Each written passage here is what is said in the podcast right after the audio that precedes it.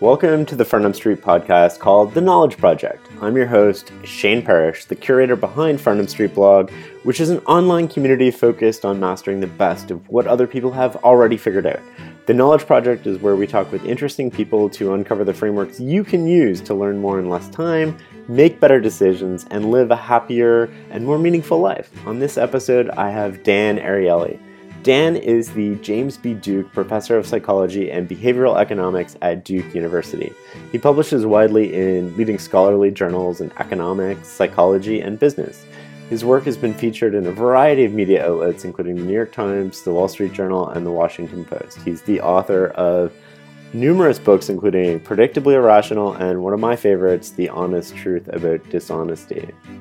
I'm so happy to have Dan on the show. I hope you enjoy this conversation.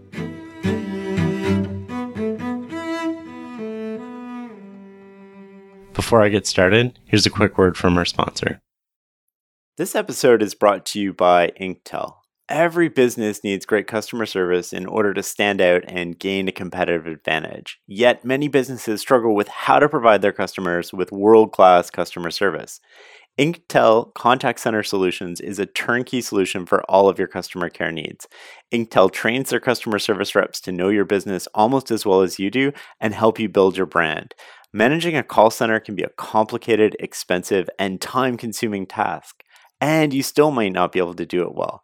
So, do what many leading companies do and outsource your customer service needs to a partner who specializes in taking care of your contact center needs. Inktel can provide your company with every touchpoint, including telephone, email, chat, and social media. As a listener of this podcast, you can get up to $10,000 off if you go to inktel.com slash Shane. That's I-N-K tel dot com slash Shane. Dan, welcome. Lovely to be here. I'm a huge fan of your writing and thankful for the work that you've done to bring our subconscious biases to the forefront. Let's start there. Daniel Kahneman, the famous psychologist, once said something like, I've been studying all these biases for my whole life, but I don't think I'm any better at avoiding them. Dan, has studying these biases and error helped you avoid it? Are you what do you do to? Uh, so first of all, I don't think that Danny was uh, uh, truthful in his answer, uh, but I certainly think that studying decision making helps and helps a lot. And um, you can think about kind of three categories of decisions. Uh, you can think about small decisions, like when you go and buy coffee. Are you influenced by a decoy effect or influenced by the fact that they are small, medium, and large to get the medium and so on? And those things are very hard to override. From time to time, I can override them, but they're hard to override. Uh, so that's that's one category. There's another category of big decisions, decision that we stop and we think, uh, something like buying a house or buying a car, or having kids, uh, buying a new computer. Things that are you know we don't we don't do in the spur of a moment, and we think a little bit more.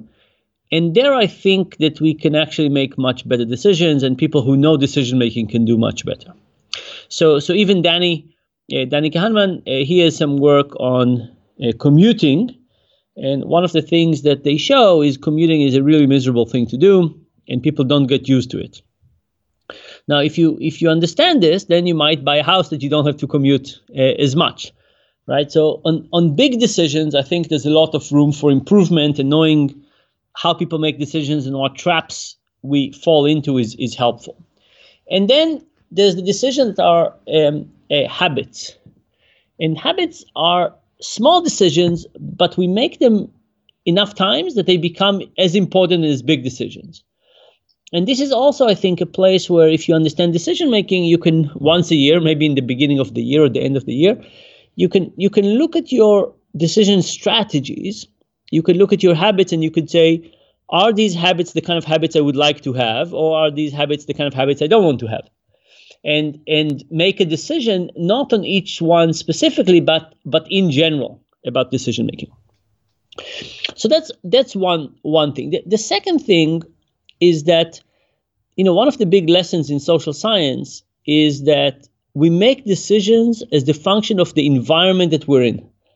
And if we're in one environment we'll make one decision. If we're in another one we'll make a different decision and if you understand this, it means that we have a lot of flexibility in deciding what our environment would be like. So imagine that you and I went right now to your kitchen and we said, let's re engineer your kitchen to, to be a healthier place.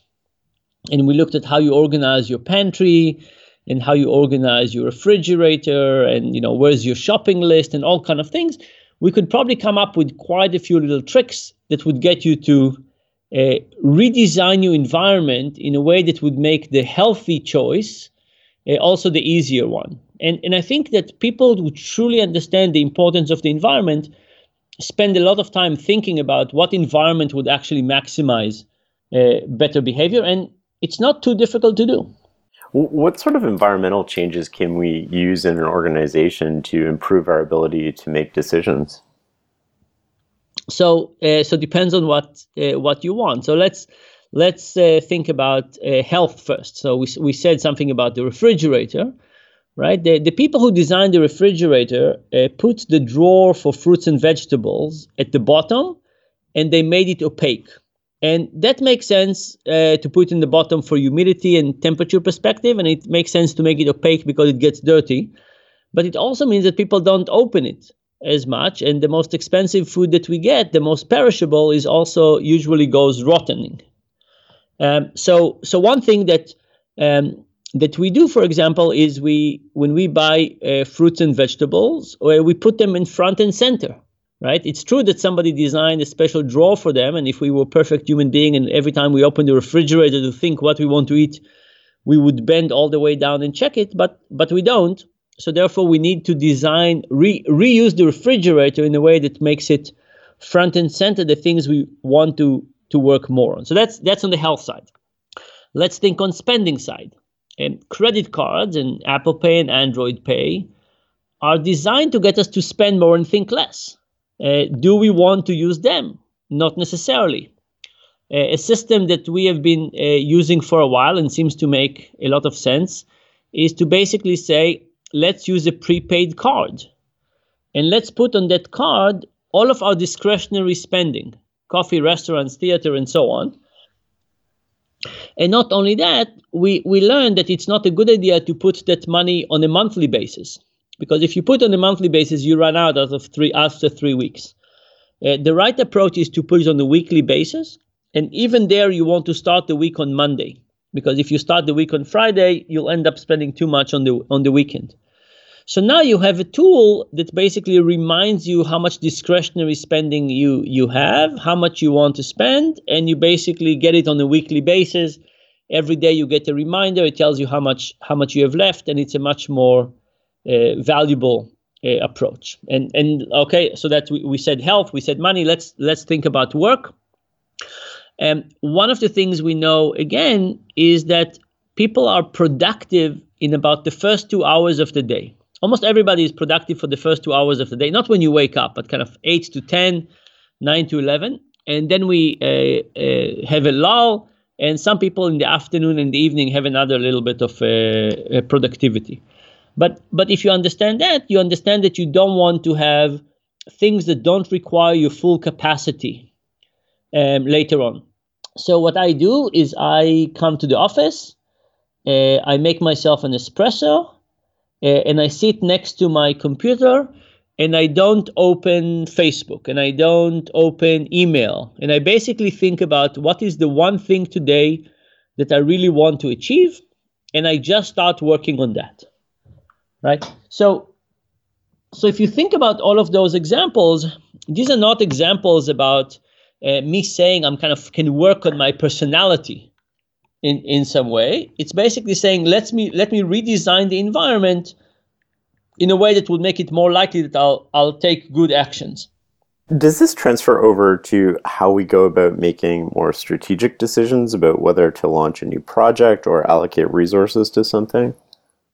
So so you know deciding it's more about the execution than about the decision of what to do right but but the answer is basically uh, yes if you want to think about what's your possibility of actually running it an important component is can you actually get to it will you actually be able to do it so so those things are uh, are important so you basically um, in almost every product design i find that the behavior economics perspective is very useful right? Um, Uh, can I give you one one example of something we're just working on now? Of course.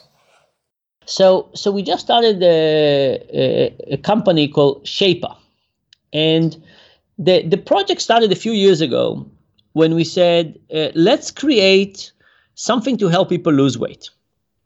And then we said, okay, so how how would we help people? And the first insight was to say, let's do something that has a physical reminder. Now, when you look at your house, how many things remind you about being healthy? Basically, nothing. So we said, let's look, let's start with the bathroom scale. The bathroom scale is the one thing in your house that reminds you about being healthy. So we said, let's re envision the bathroom scale. And then we said, okay, what do we know about the bathroom scale? And we know three things about the bathroom scale. We know it's a good thing to step on the scale every morning, and not so good to step on it in the evening. And it's good to step on it in the in the morning, not because we weigh less than in the evening, but because in the morning when we step on it, it reminds us that we want to be healthy. And that reminder ends up being important. Uh, the next thing we know is that weight fluctuates a lot. Weight can fluctuate easily, three or four pounds a day. For people who are obese, it can fluctuate up to 10 pounds a day. And this fluctuation causes two things. The first one is gain aversion. So usually in behavioral economics, we think about loss aversion. Losses loom larger than gain. People suffer from losses. But with weight, it's the opposite, right? It's gaining weight that is miserable. Uh, losing weight actually feels quite good. But imagine somebody who just their weight fluctuates. One day they lose a kilo or a pound, one day they gain a kilo or a pound. The overall effect is miserable, right? Just because uh, of, of gain of gain aversion. And then the last thing is that uh, we expect changes to happen quickly.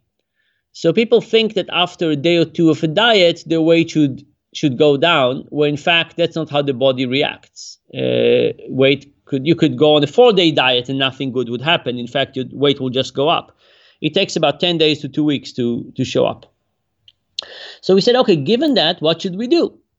And we decided to create a scale with no display and we said let's separate the act of stepping on the scale from the act of getting feedback. So create a scale with no display that if you step on it in the morning says congratulations you've done the right thing. And then we do give people feedback but we do give them the feedback in a five point feedback scale. Uh, you're just the same nothing has happened you're within one standard deviation slightly better slightly worse much better much worse. And it's a running average of the last three weeks and that scale basically allow you, that feedback mechanism allow you to understand the relationship between cause and effect, what you do and what happens. So we just finished a large study. Uh, some people got the regular scale, and those people gained a little bit of weight every month. And some people got our scale, and they lost 0.7% of their body weight every month for five months. The, the people with the regular scale gained about 0.3% of their body weight every month for five months.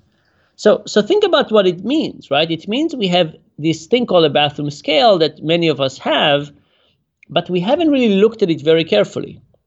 And if we look at it carefully from the perspective of social science, we can actually think about how we improve it. How do we make it better? How do we make it more effective?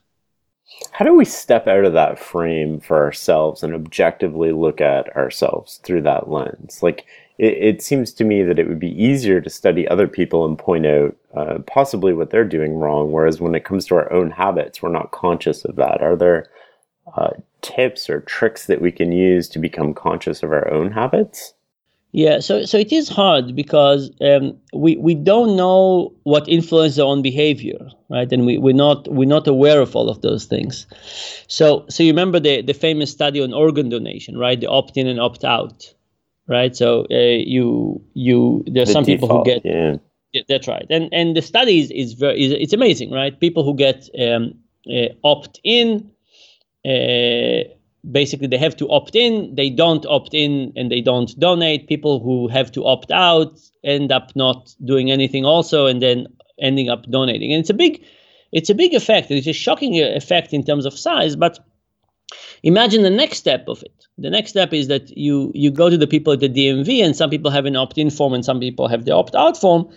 And when they come out of the DMV, you say, "Can you explain to me why you did what you did? Why you chose the to donate or don't to not to donate in the in the opt-in and on the opt in opt-out?" And what you would think is that people would have some insight about why they're doing what they're doing. The answer is people have no insight. In fact, hmm. what they do is they have a tremendous a story about why what they did is the right thing, right? So people people who are we rationalize. Uh, that's right, exactly, and and we're so fast in rationalizing. So so people who are in the in the opt out condition uh, basically uh, say, you know, and my parents raised me to be a caring, wonderful uh, human being, and I'm just following in, the, in their in their footsteps, and I'm doing exactly what they they wanted me to, or something like that, right? So they're basically creating an internal. It's all internal. It's all about them.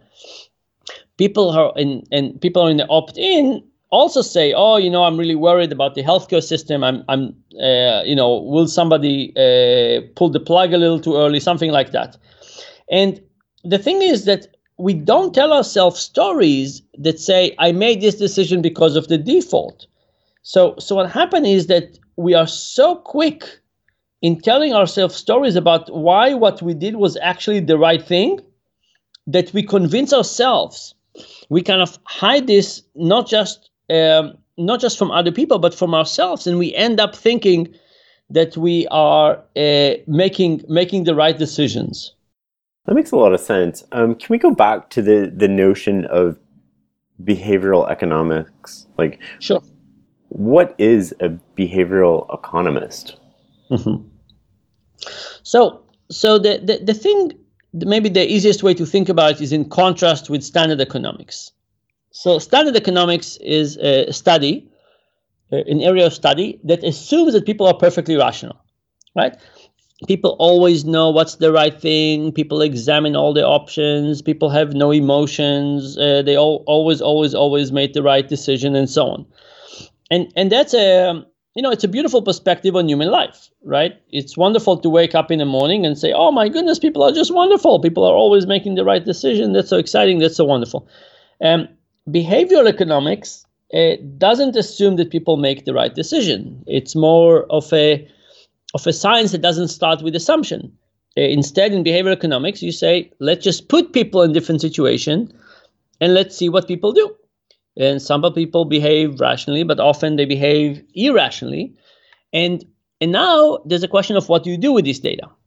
So one of the unique things about economics as a social science is that it's not just a descriptive study, it's a prescriptive study. Hmm economists don't just tell us here is how the world, here's how people behave. They also say, and here's how we should create economic system, hospitals, education systems, and so on. And if you assume that people are rational, perfectly rational, you would come with different prescriptions on how to create a tax system, for example.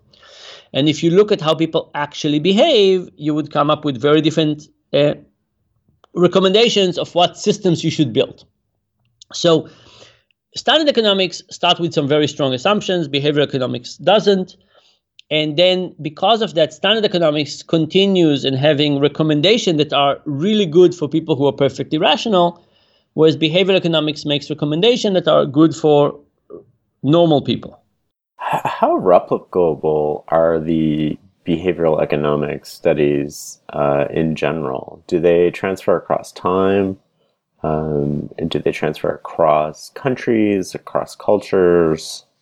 So, so depends depends uh, what and depends how basic the finding is. Um, so, so for example, if you think about visual illusion as a metaphor, visual illusions basically are the same everywhere, right? Uh, if you see uh, the Ponzo illusion or the illusion with the circles surrounded by small circles or large circles, it doesn't matter how old you are, how young you are, where you're from. It's that's that's a, that's that's the illusion you would get.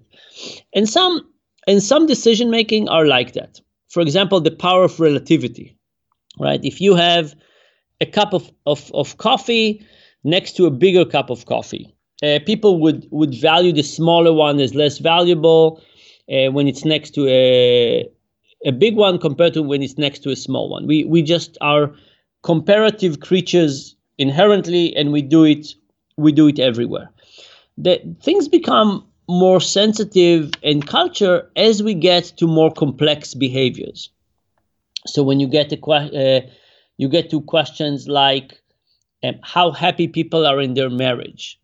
Right? That's that's a very very culturally influenced uh, question. Or how much do people uh, want to give to charity? Right. That of course has a very uh, big cultural component of how much you care about your culture or not. I will tell you that uh, most of my um, research is not cross cultural. Uh, but I did do some of my research on dishonesty. I did it cross culturally. And uh, my research on dishonesty is very simple. I'll give you one example. Um, I give people a die, a six sided die, and I say, please toss that die, and I'll pay you based on whatever it comes up on. It comes on six, I'll give you $6, five, I'll give you $5, and so on and so forth. But I say you can get paid based on the top side or the bottom side uh, top or bottom, you decide, but don't tell me. So people get the the, the die and they uh, toss it, and let's say it came with uh, five on the bottom and two on the top. And now that they they they had it tossed and they see the results, I say, okay. And what did you pick, top or bottom?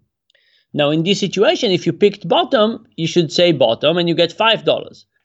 If you pick top, you have a dilemma.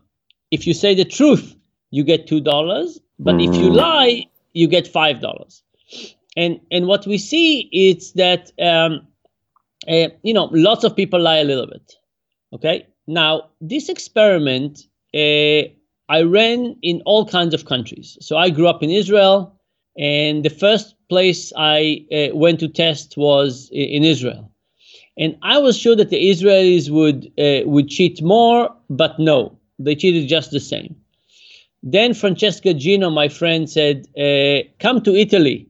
We'll show you what the Italians can do. Uh, the Italians cheated just the same. We tried Turkey, we tried South Africa, Kenya, Germany, uh, Sweden, we tried Portugal, we tried the UK, we tried Canada because the Canadians always think that they're better. Um, anyway, we tried lots of places and we didn't find any difference with our die task. Now, everybody who's traveled, like you've gone to Kenya, you know, you, you, you know that, that cheating is very different in these places. Kenya is a very corrupt country. There's no question about it. Um, and but but here's the thing, our task is uh, kind of general and abstract, and it's not embedded in any cultural context. And because of that, it doesn't show any cultural differences. Now, that doesn't mean that cultural differences don't don't show up. Of course, they show up, but they show up only for tasks that have the complexity that comes with um, with with being embedded in a social context. So, for example, when it comes to questions about would you bribe a policeman, huge cultural differences. When it comes to questions about uh, uh, changes in would you you know not pay your taxes huge cultural differences. Mm. so and and and my my kind of conclusion from all of this was that culture matters but it matters in silos. What happened is that deep down inside just because you grew up in kenya or in another corrupt country it doesn't mean that you become corrupt as an individual it just means that culture comes and says there are some domains in life in which this is just how we behave. This is just how you do business mm. right? It's not it's not it you basically as a society take this domain and say this domain is not in the moral life. We have a social rule that overrides your instinct and how to deal with this. The honest truth about dishonesty was one of my favorite books. How did that come about? Um, so so it started with with a first of all thanks for the compliment um, I, I hope you didn't say it uh, in, dishonestly. In jest. yeah, that's right. Um, so, so it started like many other things with a personal observation on my own.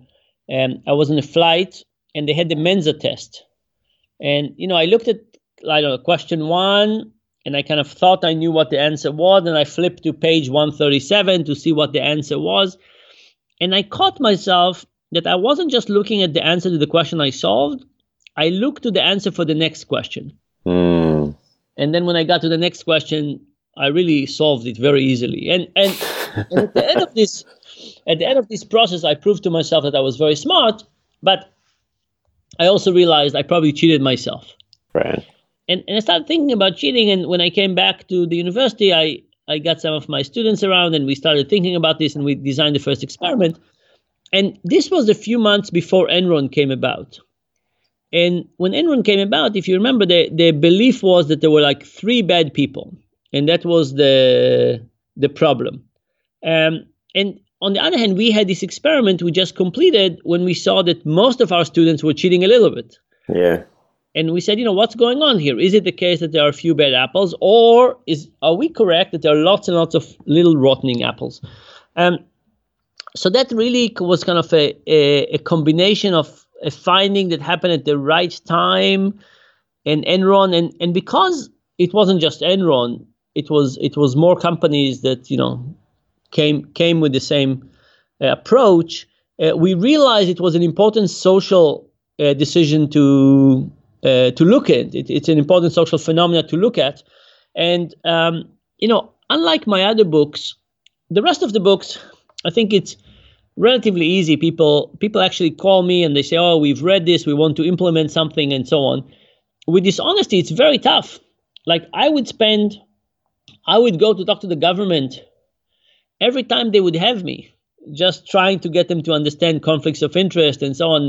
You know, it was the first time that I wrote a book and I felt like I was really I was trying to sell it to people and and people were just not interested in in people i mean it's a, it's a lovely book and people enjoyed reading it and so on but but not doing anything about it right? Especially at the level of government and uh, big banks.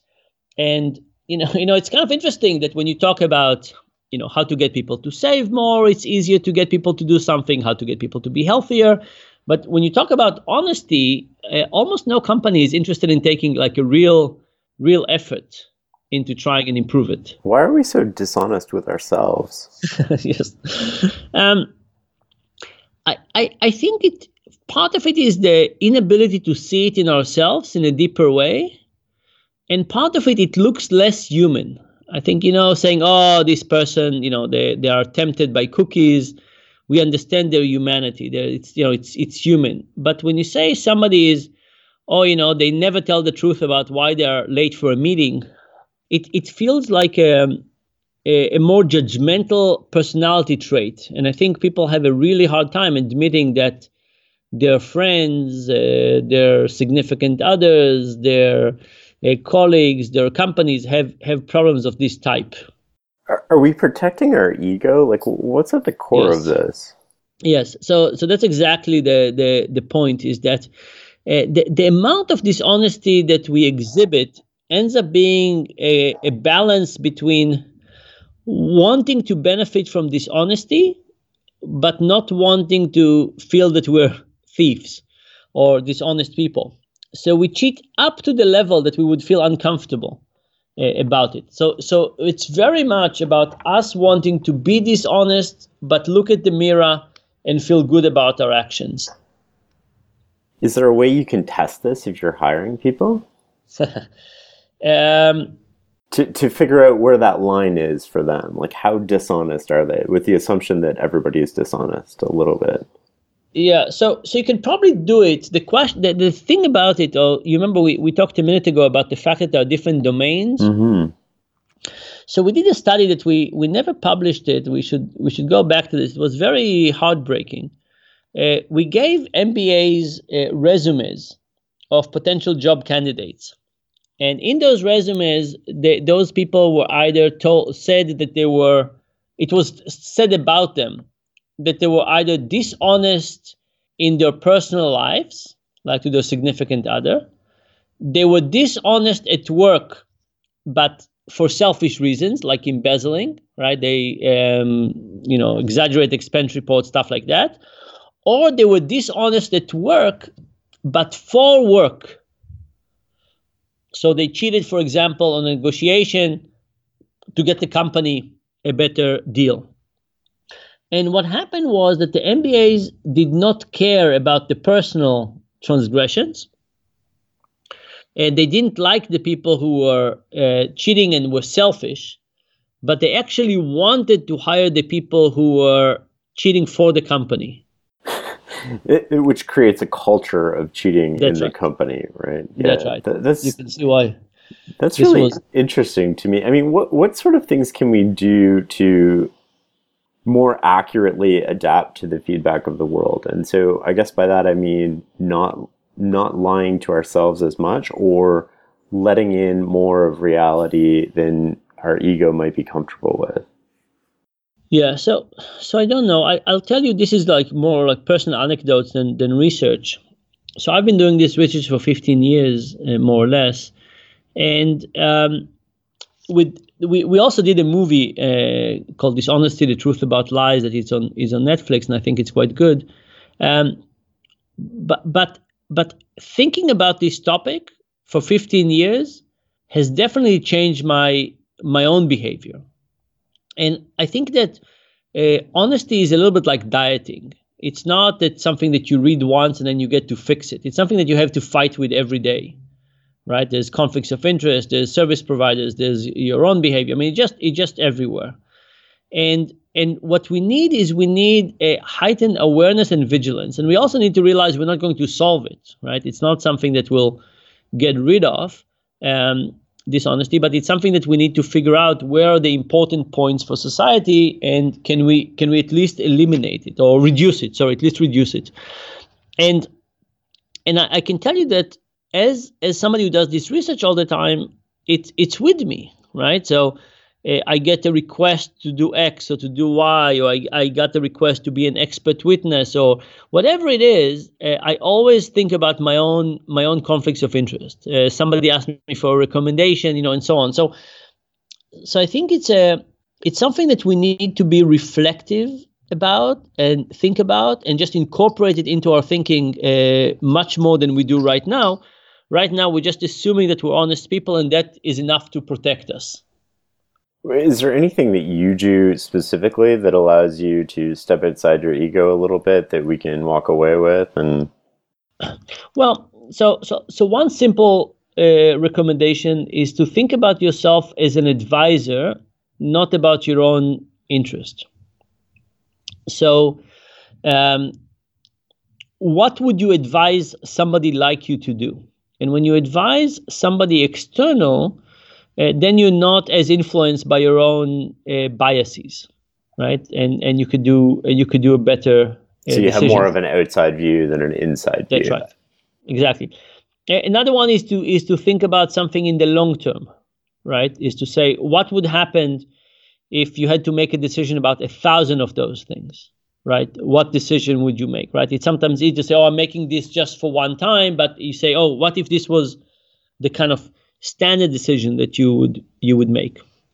And then the third one is to say, "What would happen if this was a larger decision? Would you still make the same one?"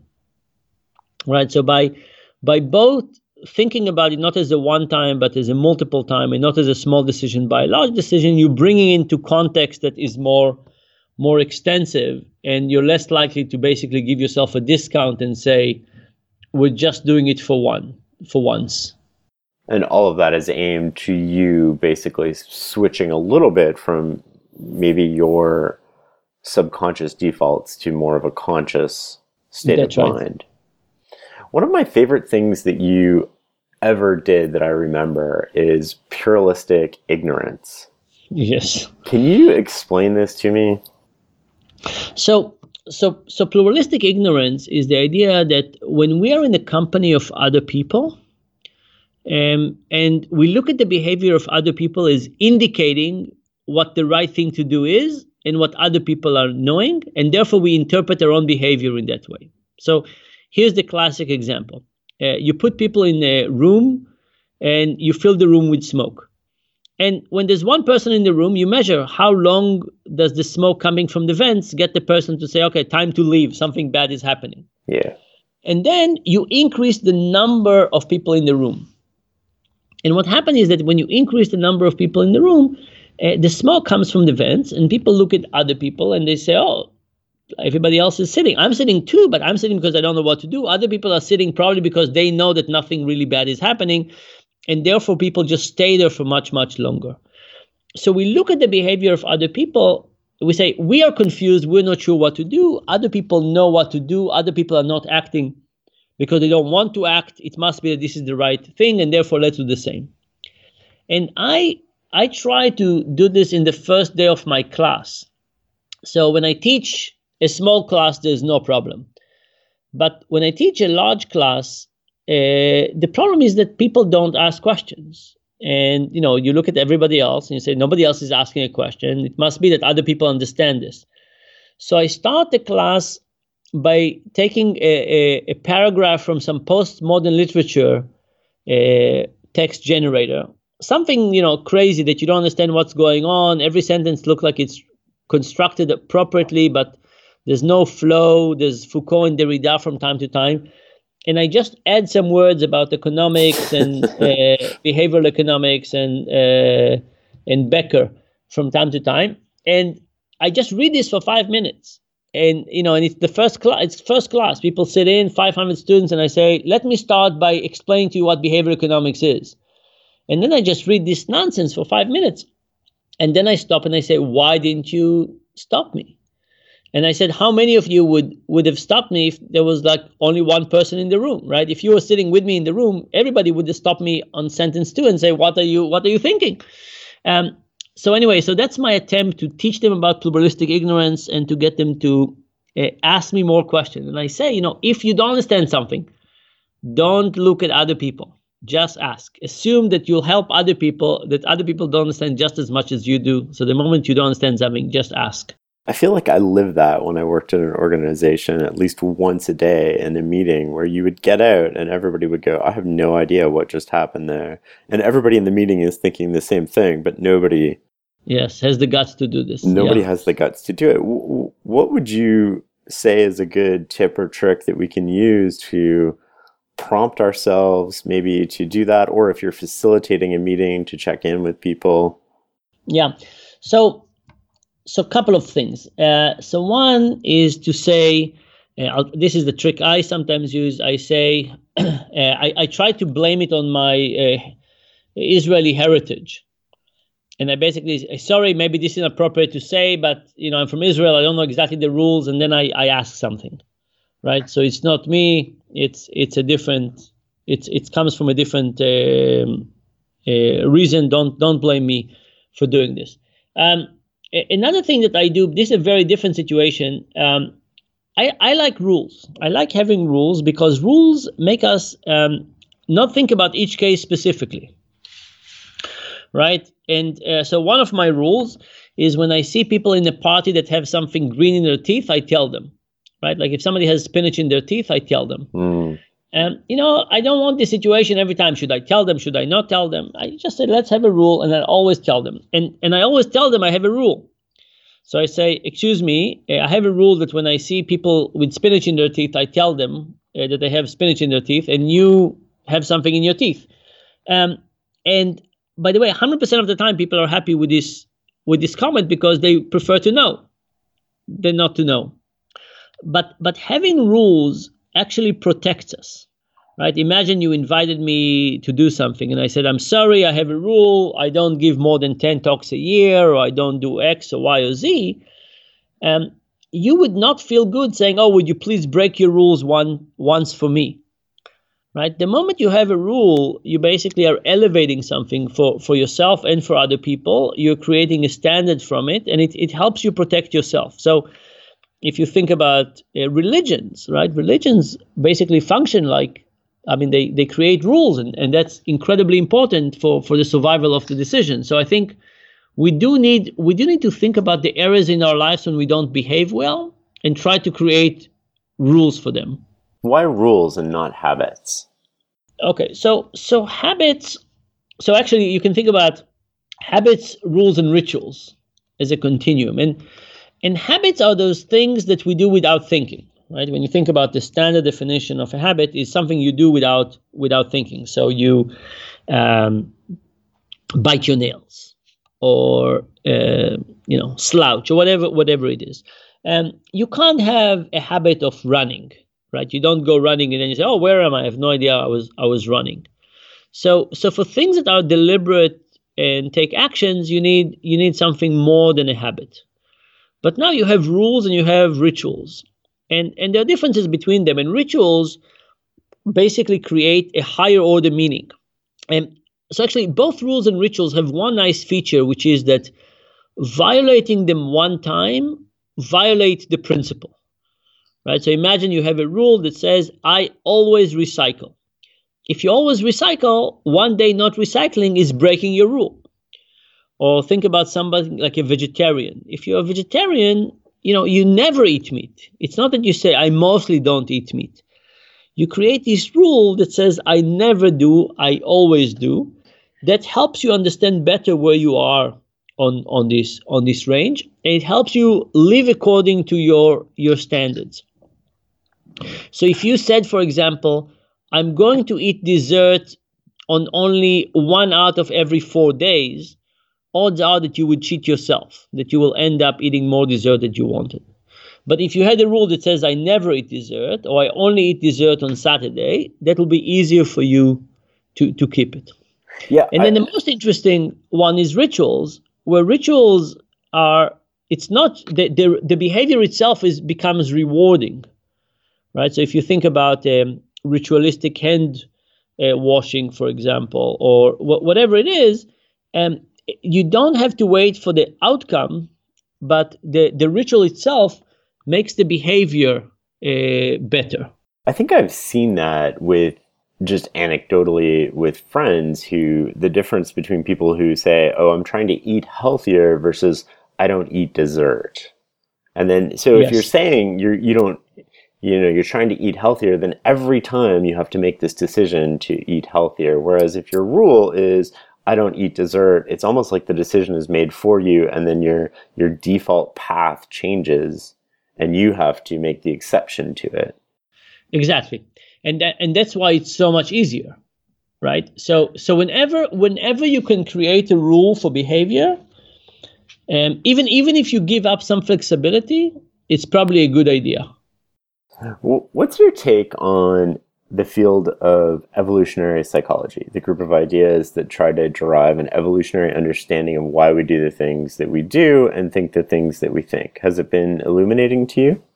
So, so I think the, the answer is absolutely yes. I think you know there's there's no question that you know we've evolved. There's no question biology plays a big part in our uh, psychology, in our behavior, in our drives. Um, so I think it's incredibly interesting and incredibly important. The the challenge is that some of the things uh, are just really hard to study from an evolutionary psychology perspective, right? So we can we can speculate, but you know, for for finches, uh, Darwin had 16 types, so he had a whole range of them, and you could evaluate them. Uh, if you look at the ratio between I don't know what testicle size and uh, promiscuity, there's lots of animals you can you can look at uh, a lot a lot of them. But when you look at behaviors that are uniquely human, um, we just don't have that variance. We just don't have the range. So it's much much harder to uh, to to to make any point in a satisfactory way. So I would say that some of it is very convincing. Some of it is a really interesting source for hypotheses and ideas, but as science, it doesn't always excite me. Switching gears a little bit, uh, just because I know we're time constrained here, what what do you read yourself besides literature relevant to your work? What would I find on your nightstand? So right now, uh, I'm reading a book called Sex Before Dawn. Have you read this book? No. I highly recommend it. It's a it's a book that really talks about the evolution of uh, humanity and the role of the agricultural revolution in our uh, in our in our behavior. And what they're emphasizing a lot um, sexual behavior, but the, ba- the book basically says that before the agricultural revolution, we didn't care so much if it was my kids or your kids or how it how it worked. And then we got the agricultural revolution, and then uh, we had uh, mine and yours. All of a sudden, there was territory, there was property, and property became incredibly important. And now we had men and women and kids and our kids and not kids. And I'm thinking about this with the new rules about inheritance. And you know, the so so the way the, the, the reason this book has been important for me is to think about property. Um, and you know, we, we had this obsession with property. Like if somebody is on their uh, they're starving, uh, they're not allowed to break and enter and uh, steal something to eat, mm. right? So so somehow in the hierarchy of what we hold sacred, dying from hunger or being hungry is not as important as as keeping property. And you know, and and how did we how did we get there that property is so so central?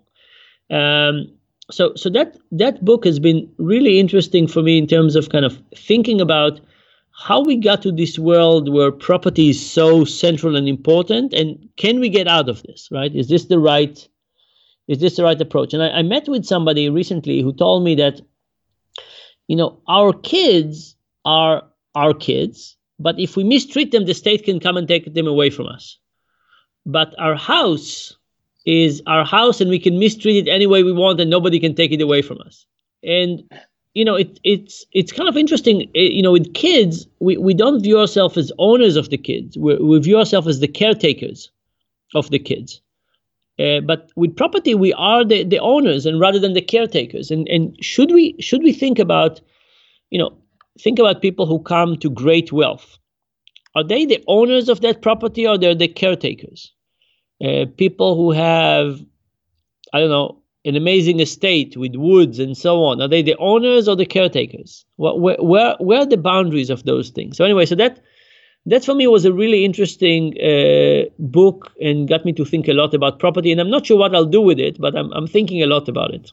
Did, did it change how you think about intellectual property at all I haven't I haven't thought about intellectual property, but um, and, and intellectual property is very tricky. I can see both I can see both ways.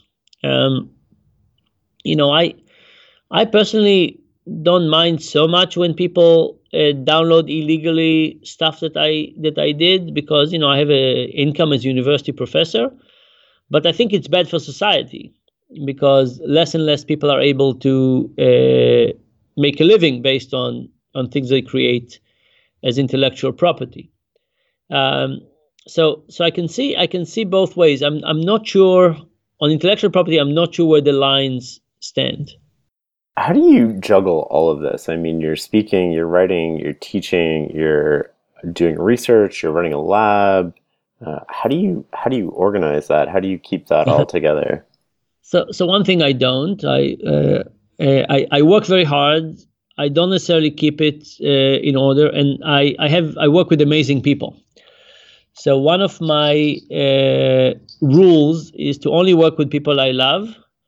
Uh, and when, when I when I meet people I really like, I usually uh, just hire them, and then I worry less about what to do with them. Like you know, I don't. I usually don't have a project and I say I need somebody with skill X. Hmm. I usually meet somebody I really like. I say I really want to work with this person. Let's start working with them, and we'll figure out what to do with them. Um, and and because of that, uh, the, the, group of people I work with are just incredible fit for me, right? Uh, I think they're incredible individuals, and and it's a it's a joy. And uh, there's never a day that I'm not happy to to see them. And they're also incredibly capable and getting better and better all the time. So I my style of running, for example, the research lab, we're about 40 people here. Uh, my style is to hire very good people and to tell them that I'm here when they need me, but I don't need to supervise them. Mm. So I say, when you need me, I'm here. I'm, I'm at your disposal. I'm, I'm at your service rather than you at my service.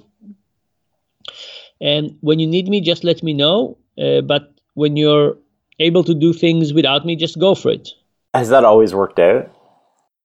Um, not always, but I would say almost always. You know, you have a couple of glitches from time from time to time. Um, but but mostly mostly things are working incredibly well. If I were to ask your best friend what holds you back, how would they respond? Uh, what holds me back? Yeah. Uh, they would probably say sleep. You're not a big sleeper.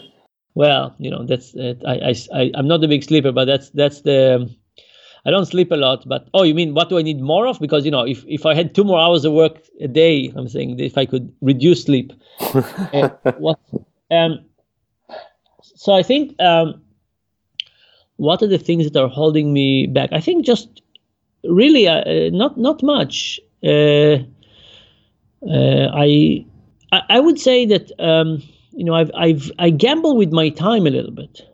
So you know I get lots of requests to do things. Today I think I got four requests to give talks in different places.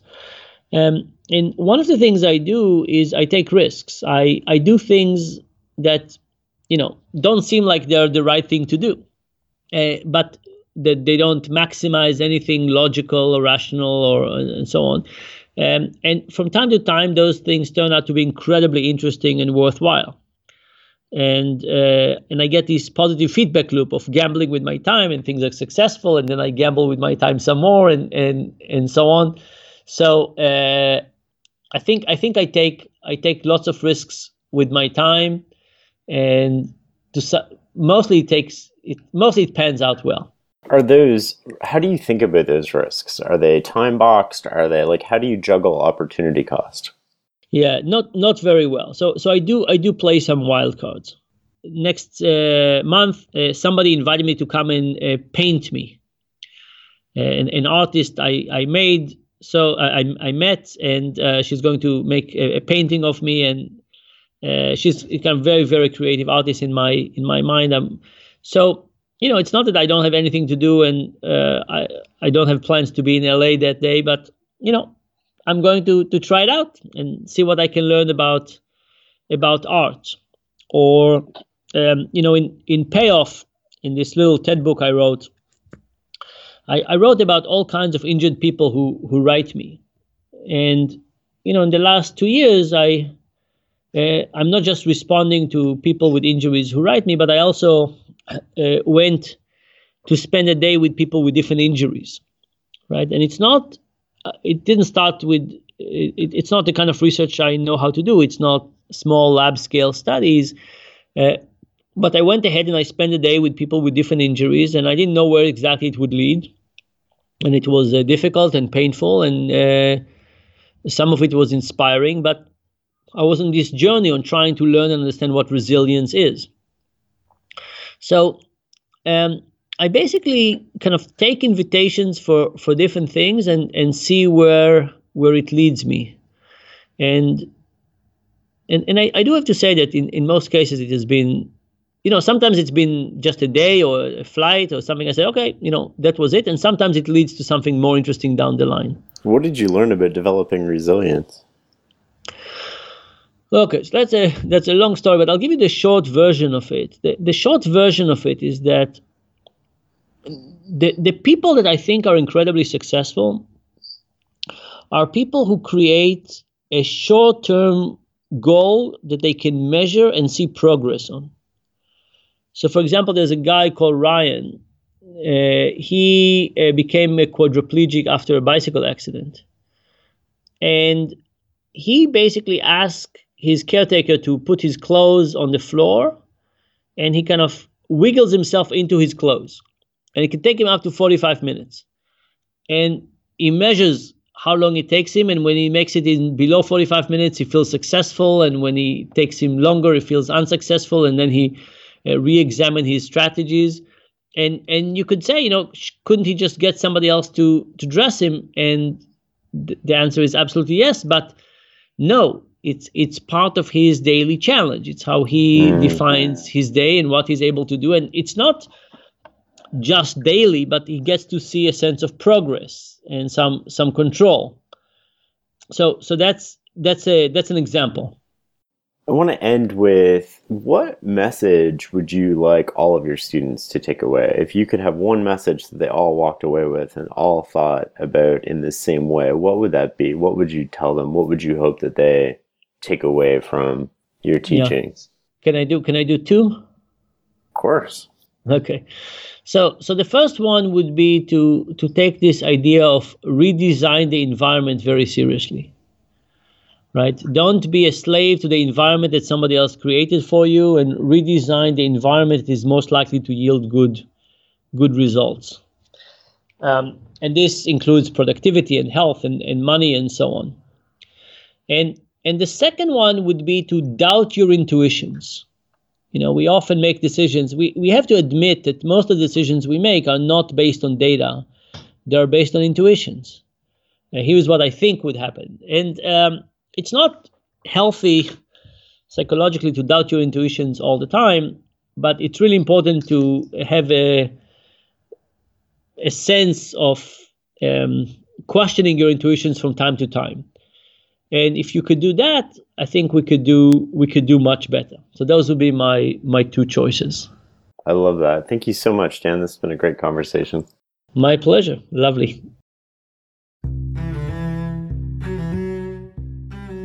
Hey guys, this is Shane again. Just a few more things before we wrap up. You can find show notes from today's show at fs.blog slash podcast. You can also find out information on how to get a transcript there. And if you'd like to receive a weekly email from me filled with all sorts of brain food, go to fs.blog slash newsletter. The newsletter is all the good stuff I found on the internet this week that I've read and shared with close friends, books I'm reading, and so much more. Lastly, if you enjoyed this or any other episode of The Knowledge Project, please consider subscribing and leaving a review. Every review helps us make the show better, expand our reach, and share our message with more people. And it only takes a minute. Thank you for listening and being part of the Farnam Street community.